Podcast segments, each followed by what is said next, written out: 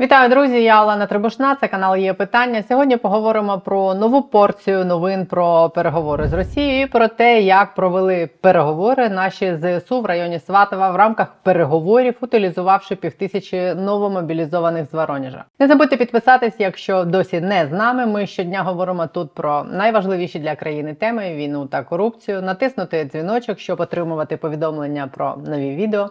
Дякую всім, хто вже дивиться. Є питання. Усі посилання на наш телеграм Телеграм і Фейсбук в описі під цим відео. Підписуйтесь. Так само там наші Patreon, PayPal та картки для тих, хто хоче підтримувати незалежну журналістику в Україні і україномовний YouTube. Поїхали!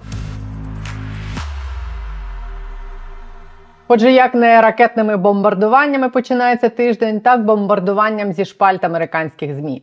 Одразу дві американські газети Washington Post і Wall Street Journal вийшли у вихідні з текстами, які нібито натякають на те, що за лаштунками умовних Рамштайна і овального кабінета, де нас продовжують підтримувати зброєю, відбуваються якісь непублічні процеси, які не можуть нам подобатись. Нібито замість допомогти нам добити російську гідру, чи то краще сказати двоголову курку, там шукають спосіб з куркою домовитись. Washington Post в суботу, посилаючись на анонімні джерела, написала про те, що адміністрація президента США Джо Байдена, начебто, приватно просить українське керівництво продемонструвати відкритість до переговорів з Росією. Зокрема, переглянути публічну відмову Зеленського брати участь у будь-яких мирних переговорах, поки Путіна не буде відсторонено від влади в Кремлі. Анонімні спікери видання уточнюють, що за цим проханням стоїть нібито не спроба підштовхнути Україну до столу переговорів, а бажання зберегти підтримку України з боку інших країн, лідери яких стикаються з певними побоюваннями виборців, що війна в Україні розтягнеться на роки, і нам роками доведеться допомагати. В неділю інше американське видання Wall Street Journal пише, що головний радник президента Джо Байдена з питань нацбезпеки Джейк Салліван в останні місяці вів конфіденційні розмови з головними помічниками Путіна. Ушаковим радником Путіна із зовнішньої політики та секретарем Ради безпеки Росії Патрушевим. Видання також посилається на анонімні джерела, які нібито стверджують, що про врегулювання війни в Україні в цих розмовах не йшлось. Метою було запобігти ескалації та застерегти Кремль від використання ядерної зброї. В Білому домі офіційно не підтвердили усе це. Ця тема про домовлятись періодично виринає в американських змі. Ми колись тут навіть відповідь записували редакції New York Times після однієї з таких статей. Ось за цим посиланням вона. І вони будуть і далі з'являтись, тому що, попри публічну риторику, ми будемо підтримувати Україну до перемоги в світі повно політиків, які б не проти підписати вже той мир. Навіть якщо відкинути однозначних адептів Путіна чи неоднозначних його утриманців в світі. Вони хочуть цього з різних причин. Дехто вважає нереалістичним перемогти Росію, дехто стоїть на думці, що треба припинити війну за будь-яку ціну і домовитись, хоч якось, щоб зупинити смерті і руйнування. Дехто навпаки думає, що Україна здатна звільняти свої території, і коли дійде справа до звільнення сакрального Крима, Путін тоді вже точно застосує ядерну бомбу. Тому треба зараз домовитися і не доводити ситуацію до такого. А треба пояснити українцям, що вони залежні від заходу і в питаннях зброї, і в питаннях грошей, тому мають бути гнучкими, назвемо це так. Тобто ця тема буде озвучуватись періодично. Припускаю, навіть коли в Путіна з рота вже піна буде йти. Твою ж наш генсек лежить у якійсь ганебній калюжі. Так, трохи занедужав. З якихось куточків планети пролунає хоч один заклик Давайте витримо піну і збережемо йому лице. За збігом чи не за збігом у п'ятницю Джейк Саліван особисто приїздив до Києва і зустрічався з Зеленським і Єрмаком. В адміністрації Байдена за Саліваном закріпилась репутація людини, яка наполягає на підтримуванні зв'язків з Росією. Багато хто вважає його в офісі Байдена тим, через кого військова підтримка Америкою України є меншою ніж могла б бути. Приїхав до Києва Саліван якраз за кілька днів до того, як в Америці пройдуть ті самі проміжні вибори до конгресу, якими нас давно лякають. Вибори пройдуть у вівторок, 8 листопада. Конгрес частково перезавантажиться і в ньому стане більше республіканців серед яких, як ви знаєте, менше прихильників ідеї підтримувати Україну. Це викликає побоювання, що підтримка України штатами після цих виборів зменшиться. Тим не менше, принаймні публічно в Києві Саліван запевняв тому, що за будь-яких результатів виборів в США збережеться двопартійна підтримка України, і допомога Україні буде продовжуватись.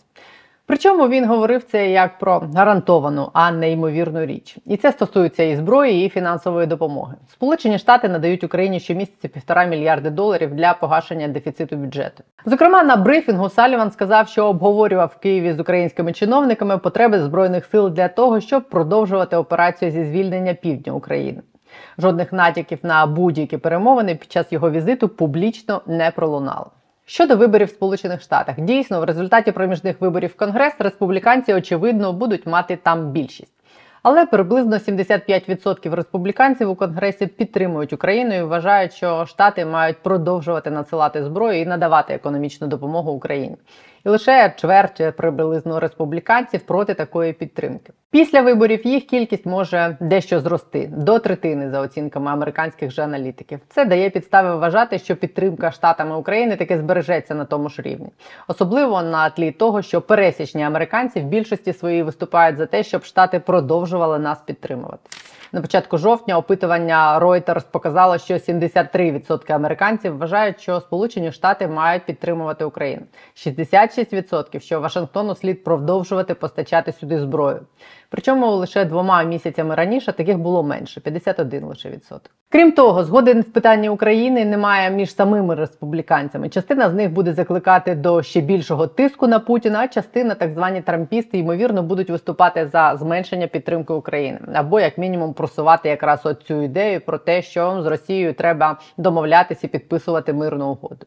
Тому заклики до переговорів будуть очевидно посилювати силу НАТО, і це буде мати відображення і в пресі американській. І До нас будуть частіше долітати такі статті з анонімними спікерами з Wall Street Journal і Washington Post, як згадані вище дві. Але після перезавантаження конгресу такі погляди не візьмуть там гору. Тепер про сам предмет перемовин, точніше про його відсутність. Перемовини і підписання умовної мирної угоди означають програш однієї зі сторін. Станом на зараз Україна не те, що не програє, а продовжує повільно, але звільняти свої території, навіть попри проведену росіянами часткову мобілізацію. Росія станом на зараз, принаймні поки що, теж не збирається завершувати війну на умовах забратись за наші кордони, принаймні їх станом на 24 лютого. Бо для Росії і Путіна особисто це означатиме визнання поразки. Те, що поспіхом мобілізовані гинуть в Україні пачками, поки що залишається локальними проблемами їхніх родин і окремих губерній імперії. Крайній приклад закинутий на передову в Луганській області батальйон мобілізованих воронежців, які майже в повному складі ліквідували Збройні Сили України днями. Родичі мобілізованих розповіли журналістам, що призвали їх всередині жовтня. 1 листопада вони вже були в Луганській області і їх одразу відправили на передову. Причому командири і не приховували від мобілізованих, що вони тут лише м'ясо, і їх привезли сюди виконувати саме цю функцію. Їх все одно всіх вб'ють. В состав командования, все командиры взводов, и полков и рот, как правильно, э, покинули поле боя э, и убежали. Обосную это тем, что они скоро вернутся и предоставят мобилизованным э, гражданам их вещи. Э, Через 40 минут они не вернулись и начался обстрел. Было выдано 4 рожка, авт- э, или Калашникова или что, и бронежилет. Им сказали окапываться, а одна лопата була саперська на 30 чоловік. Обстріл тривав, за словами тих, хто вижили, три доби. З понад пів тисячі мобілізованих залишилось 30. Доля решти невідома, але ймовірно з ними стало те, про що їх попереджали командири.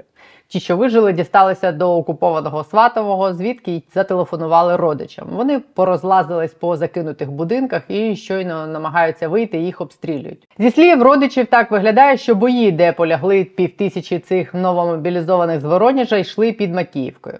Це в 30 кілометрах від Сватова. В офіційних зведеннях Мінвійни Росії 30 та 31 жовтня Браво рапортувало, що На Краснолиманском направлении противник пытался вести наступательные действия двумя ротными тактическими группами в направлении населенных пунктов Стельмаховка, Макеевка и Червонопоповка Луганской Народной Республики. Все атаки отражены. 4, 5 та 6 листопада про Макіївку Кандашенков вже не згадував. До речі, Росреєстр напередодні засекретив дані про житло спікера Мінвійни Росії Конашенкова, але рукописі не горять. Генерал-лейтенант пропаганди заробив язиком на 100-метрову квартиру в елітному житловому комплексі Смоленська застава. Поруч з будівлею МЗС Росії в центрі Москви. Вартість такої квартири в районі мільйона доларів. Зарплата Канашенкова 4 мільйони рублів на рік, що за офіційним курсом 65 тисяч доларів. Так виходить, в цій історії про Канашенкова все брехня і все неправда. Доларів в Росії більше нема. Канашенков на квартиру заробив не зарплатою, і сам він суцільна брехня. Але росіяни схавають. Втім, раптом когось в Москві цікавить, то Канашенков, у якого потєр нет, бо ви усі для них не потєрі, живе ось в цьому елітному будинку за адресою Переулок Ружейний, дом 3, квартира 122. Може, хтось завітає до нього з коктейлем. Але я відхилилась. Українська переговорна позиція мало змінилась, швидше посилилась після звільнення Харківщини, просування на півдні, після атаки дронів на ЧФ РФ. Серед західних лідерів публічно озвучена і не публічно схвалена згода щодо того, що перемовини з Кремлем можливі лише після того, як Україна вийде на кордони 24 лютого, як мінімум. А Росія відповідно забереться за ці кордони. Так, в окремих головах там існує думка, що Україна має займати більш помірковану позицію в питанні Криму. На ньому багато хто на заході зупиняється. Там ставляться до Криму як до такого окремого каменя спотикання, який стоїть осторонь усіх інших питань. Хтось вважає, що Крим є чимось надто сакральним для Путіна, щоб його повернення Україні було реалістичним.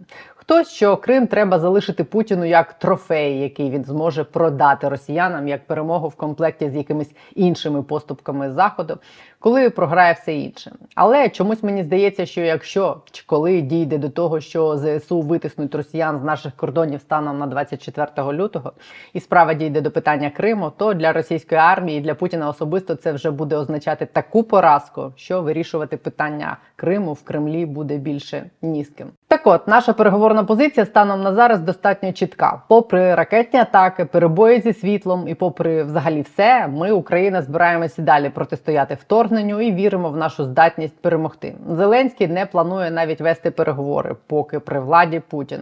Це зафіксовано законодавчо. Тому Росія визнає себе агресором, йде з окупованих територій, несе відповідальність за геноцид, виплачує репарації. Путін усунений від влади і заарештований, а краще мертвий. Це єдина готовність до переговорів, яку Україна готова продемонструвати зараз. Але з іншого боку, і Росія до визнання того, що вона не може нас перемогти, не дозріла. Путін не зацікавлений у якнайшвидшому припиненні війни. Він не готовий визнати, що не зміг досягти целі спецоперації. Кремлі ще сподіваються переломити ситуацію, і м'яса у них достатньо, як ми бачимо. Точніше, як побачили мобілізовані з Воронежа і їхні родичі. Я б хотіла сказати, що шлях до цього визнання може відкритись, якщо хтось в російському командуванні візьме на себе сміливість заявити, що целі спецоперації, средствами спецоперації досягти неможливо. Що м'ясом, навіть з такою кількістю мобілізованих, озброєних лопатою на взвод, вони не можуть воювати ні з ЗСУ, ні з НАТО. Що хтось з них відмовиться приймати і віддавати накази вбивати десятки тисяч нових і нових росіян і стане ініціатором закінчення війни. Але я бачила обличчя Суровікіна, тому думаю, ми цього не почуємо. І це означає, що і далі програші на полі бою будуть тиснути на Кремль. Можливо, баби втомляться рожати, будуть сильніше тиснути на генералів і губернаторів. Санкції, а в грудні запрацює нафтове ембарго, будуть тиснути на економіку, зарплати і рубль. Кадиров і Пригожин будуть воювати змін війни і Шойгу за м'ясо, зірочки і бабло. Яструбоголуби будуть воювати за крісло.